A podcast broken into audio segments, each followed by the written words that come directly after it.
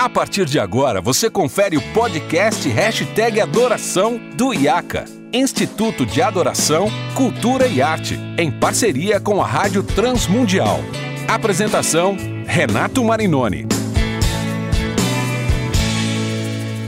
Olá, seja muito bem-vindo a mais um episódio do Hashtag Adoração. E hoje eu tenho a alegria de receber aqui um amigo recente que a internet me deu, mas que tem sido muito bacana trocar conversas e informações, que é o querido Júlio Filho da banda Purples. Júlio, seja muito bem-vindo, prazer receber aqui você no Hashtag Adoração. Muito obrigado. Gente, uma alegria poder participar desse projeto aí, eu estava ouvindo inclusive alguns outros episódios e, Renato, sou muito fã seu, muito fã do seu trabalho, daquilo que Deus tem te capacitado para produzir aí através da internet, para abençoar tanta gente, inclusive a minha vida, então, uma alegria poder caminhar com você há pouco tempo, mas aí já, já temos bastante experiência trocada já, vamos, vamos trocar uma ideia. Isso aí é muito legal e é, e é recíproco e, e, além de tudo, você é um amigo da Rádio Transmundial, né? Eu sempre lembro que esse podcast é um projeto de parceria do IACA, né? O Instituto de Adoração, Cultura e Arte, e da Rádio Transmundial. E você é um amigo da Rádio Transmundial, né? Já fez ah, Transmundial, rádio, né?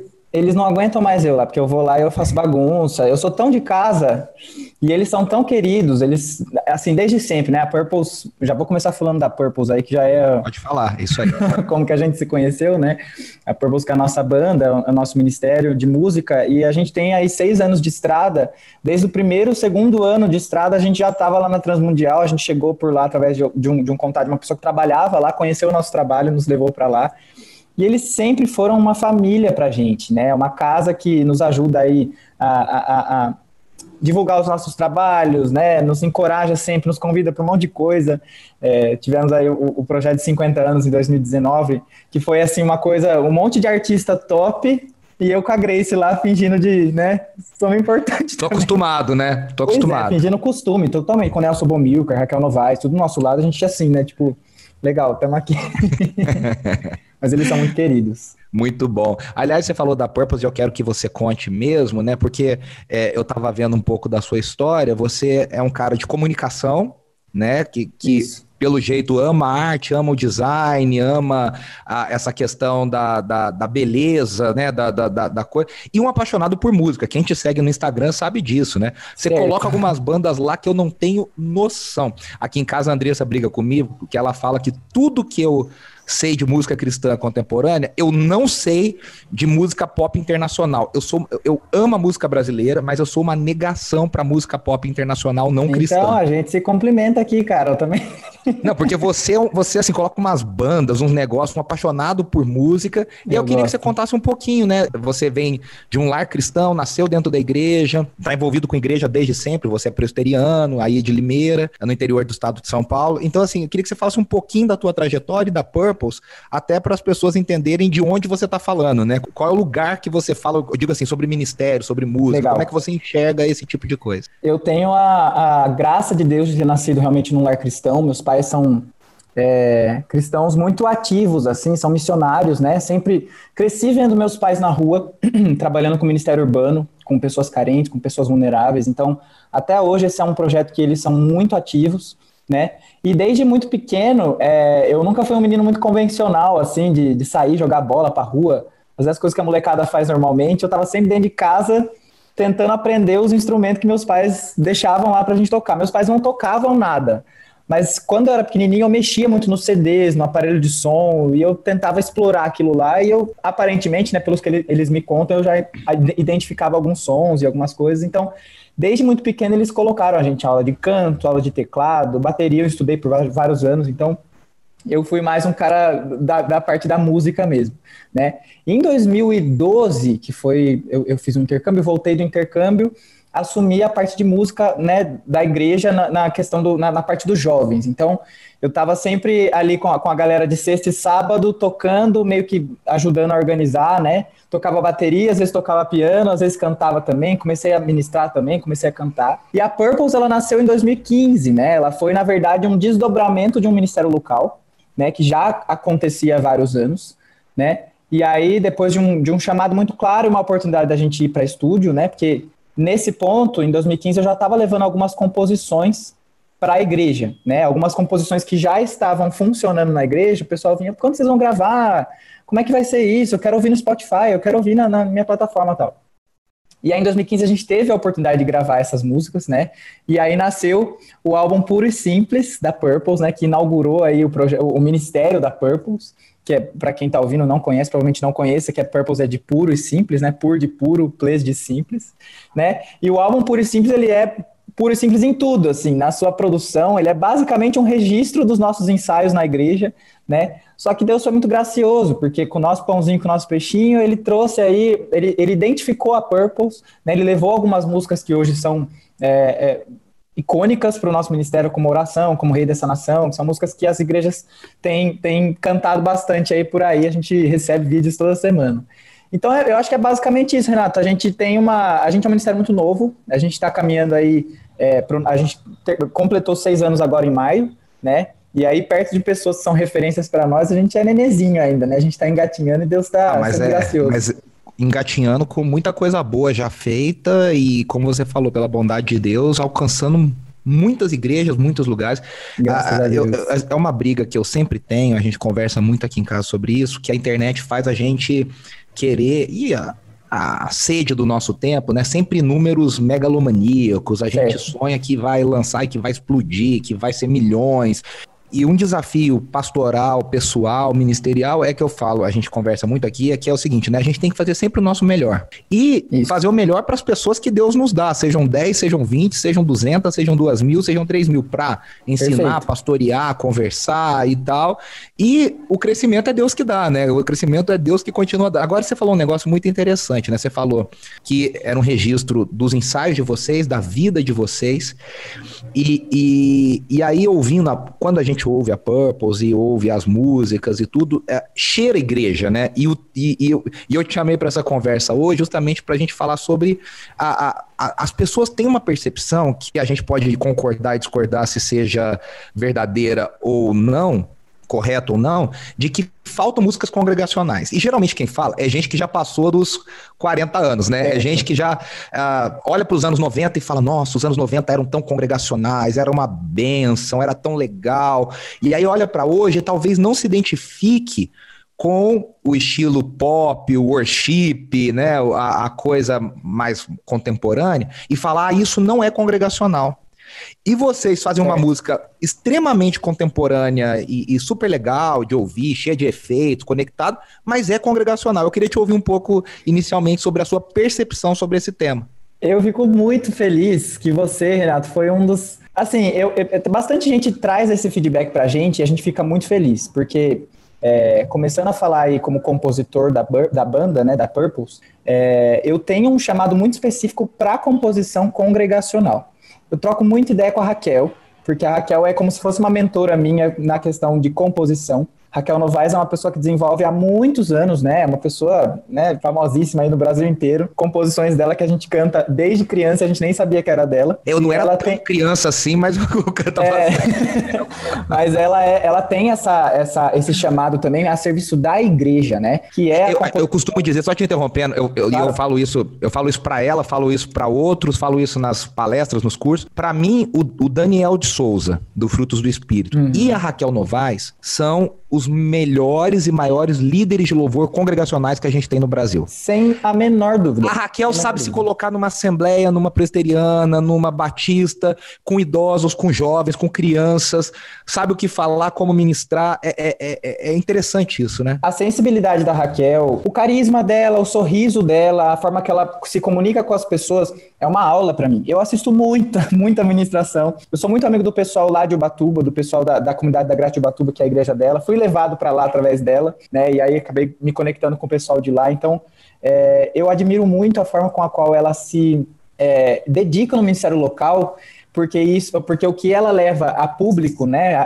para suas viagens, para aquilo que ela desenvolve no Ministério Itinerante, é simplesmente um transbordar daquilo que ela serve à sua igreja de uma forma tão especial e tão dedicada. Então, a gente tem quatro álbuns aí para você conhecer a, a, a, sonoridade da Purpose e você entende que ela, é, ela caminha por vários tipos de sonoridade, né? Mas em todas, por mais sintéticas ou orgânicas que elas sejam, todas servem para que você sirva a sua igreja. Como isso, né? Aí eu volto a falar da composição. A composição da Purples, ela é pensada para a igreja pela sua métrica, pela sua forma de ser construída poeticamente, então ela não traz aí metáforas do céu, do passarinho, do azul, do pé, eu tô olhando tudo, né? O carro, a flor, ela vai trazer aquilo que a Bíblia está dizendo com relação à comunidade, à congregação. São músicas verticais, ou seja, elas se referem a Deus como orações, né? E elas são, eu acho que principalmente músicas que elas trazem é, é, é, ritmos marcantes, palavras marcantes, para que a igreja, ao ouvir uma vez só, ela já aprenda e ela já consiga cantar. É, mas todas elas, se você trazer ela para um violãozinho, você consegue tranquilamente usar na sua igreja. Não, é interessante que você falou várias coisas assim que, que dão muito papo. Assim, uma coisa é a seguinte: não é pecado fazer música não congregacional, né? Porque às vezes parece que Imagina. as pessoas, não, não é pecado. Simplesmente é o propósito. Se você falar, a gente quer fazer uma música que seja cantada no culto, essa música não pode ser muito difícil, muito elaborada. Eu, eu falo isso, por exemplo, do Stênio, né? O Stênio, eu conversei recentemente com o Stênio Março. Pô, as músicas do Stênio são maravilhosas, mas as músicas do Stênio não são necessariamente congregacionais, porque elas têm melodia difícil, elas têm letras complicadas, a pessoa tem que prestar atenção no Exato. que tá cantando. Não, e é de uma riqueza. no seu lugar, e... né? E, e, ministra, né? O coração, abençoa o coração, trabalha o coração. Mas quando você leva isso para a igreja, a igreja não consegue acompanhar. A igreja normalmente não tem o um nível musical e poético, né? No sentido coletivo, a igreja não Muito tem o mesmo né? padrão desenvolvido. Exatamente. E é o que você falou, né? Não é pecado você não fazer música congregacional, mas também não é inferior você fazer músicas congregacionais Exato. com verdades preto no branco do que a Bíblia está dizendo. Isso é uma coisa muito interessante que a Purpose faz, e isso não é só a Purpose que inventou, muita gente já fez isso, né? É, que é a gente trazer músicas com textos específicos sendo expostos na letra.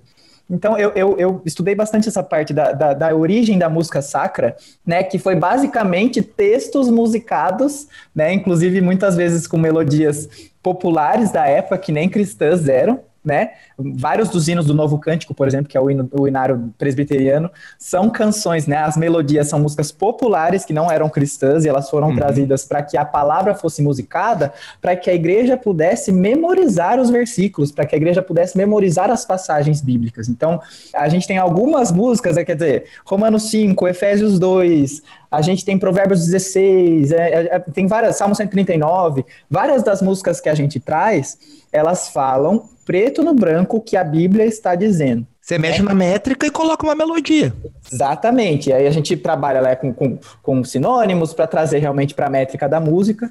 E é muito interessante, porque é, é, é, o que eu falei. Não, se você olha a primeira instância, você não vê nada muito artístico naquilo, nada muito rebuscado, nada muito, nossa, que coisa é, meu Deus, que, que arte. Não, você vê lá, tipo, Jesus me ama. Tipo assim, às vezes são coisas simples, mas são verdades coletivas, né? E que a igreja consegue assimilar aquilo de uma forma que coletivamente a gente consiga adorar de uma mesma forma, né? E, e, e assim, se exortar, né? Aprender orações que a igreja toda possa fazer em comunidade. Isso para mim é muito precioso. Pela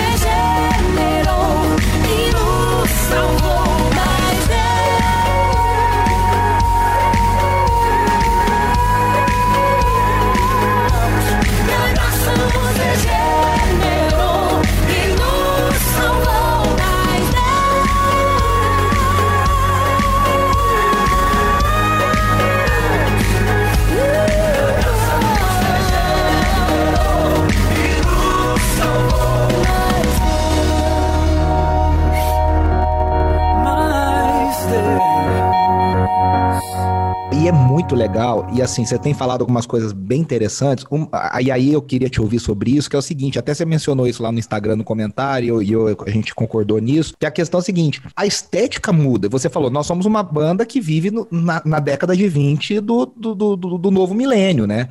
Então, vocês falam para uma geração que vive em 2020. Não dá para você trazer uma estética dos anos 90 e achar que isso vai ser igual. O que era congregacional nos anos 90, por exemplo, né, vamos falar aqui, anos 90 tinha o instrumento principal das bandas de louvor era teclado. Uhum. Os grandes líderes musicais das bandas eram tecladistas. Era Marcos Witt gravando, tocando teclado.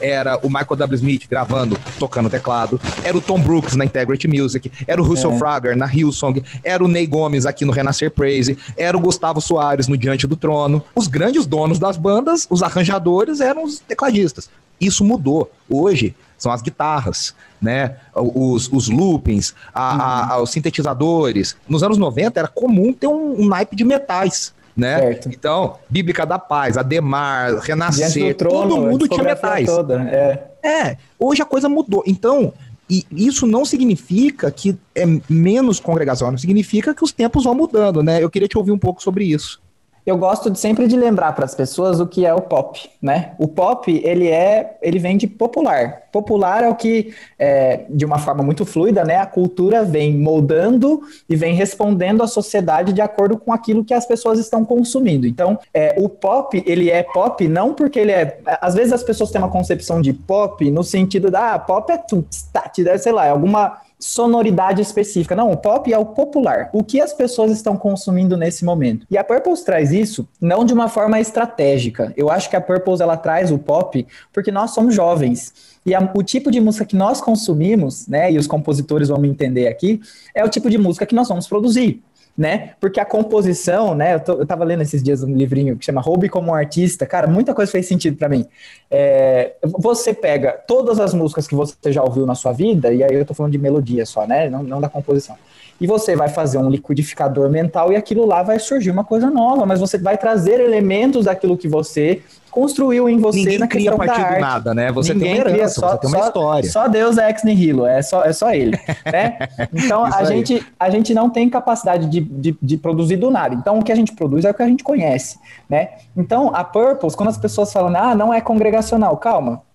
O que você está escutando aí, talvez você é um pouco mais velho, ou até pessoas da nossa idade, mas que têm uma concepção um pouco mais conservadora, elas, elas pensam, ah, isso aí é muito sintético, isso aí é muito muito batido, isso aí é uma, né, a gente fala, na música de balada, né, e aí tem até uma história interessante, depois eu conto pra você, mas é uma, o que a gente está trazendo sonoramente é o pop, é a música que a gente está consumindo. E aí o que, que acontece? As pessoas da nossa idade, né, a galera está também se identificando com isso. Isso para a gente é muito importante.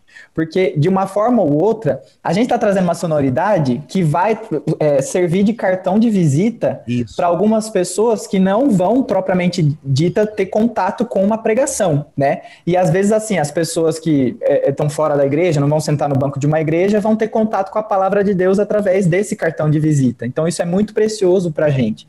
A gente crê, porque tem uma coisa que é um pouco polêmica, que eu sempre digo, assim, né, quando a gente troca ideia sobre louvor, que é sobre alguns artistas, eles têm uma concepção que eu não concordo muito, que é da armadilha gospel. Eu vou colocar aqui na minha composição, que parece ser uma composição muito poética, que não fala nada de Deus.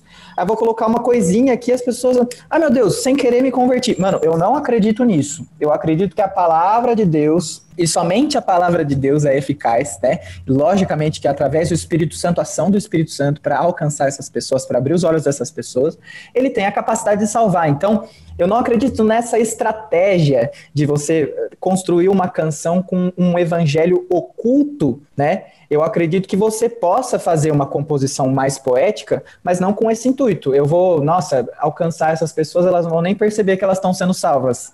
É, eu tento. O que, que você acha disso?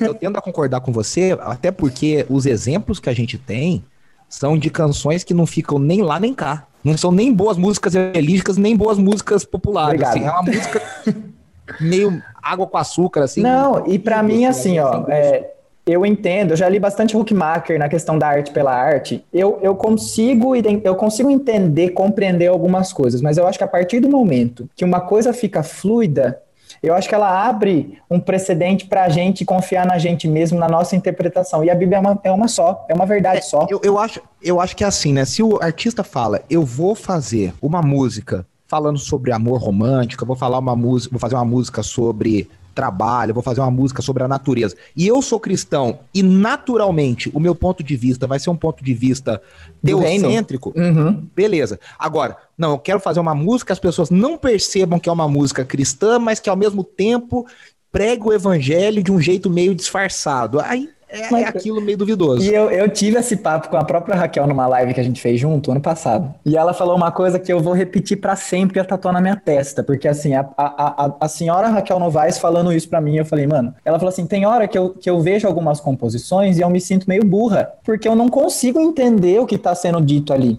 É e muito aí, subjetivo, mim, assim, né? É muito subjetivo. E aí o artista, se o artista precisa explicar o que está sendo dito ali, eu acho um pouco perigoso. Porque Total. daí é o que eu falei, você confia em você para sua para sua própria interpretação. Ah, isso aqui tá dizendo isso aqui, então me permite isso aqui. Daí a pessoa que só vai ter contato com a música e não vai ter contato com a Bíblia, vai cair no, ah, então o evangelho é isso. Não, calma. O evangelho ah, é Teve uma, uma música recente, teve uma música recente de um, um, uma, uma banda cristã, numa sonoridade muito interessante. E eu lembrei do tema da música, era um tema que eu ia pregar, não era muito comum. E aí eu lembrei e falei, nossa, esse, essa música. Aí eu fui ouvir com atento, assim, para falar, pô, vamos ver, né? Eu não consegui chegar. Eu conversei, mostrei pra Andressa, a gente conversou, perguntando pra uma outra pessoa a gente não chegou à conclusão se era uma música romântica ou era uma música para Deus. No fim, a gente não conseguiu bater o martelo se o, o que falava na música era para Deus ou era para uma pessoa amada, um homem, uma mulher amada. E aí eu falei, não, não dá. Então, às vezes é muito subjetivo, é, é. muito aberto,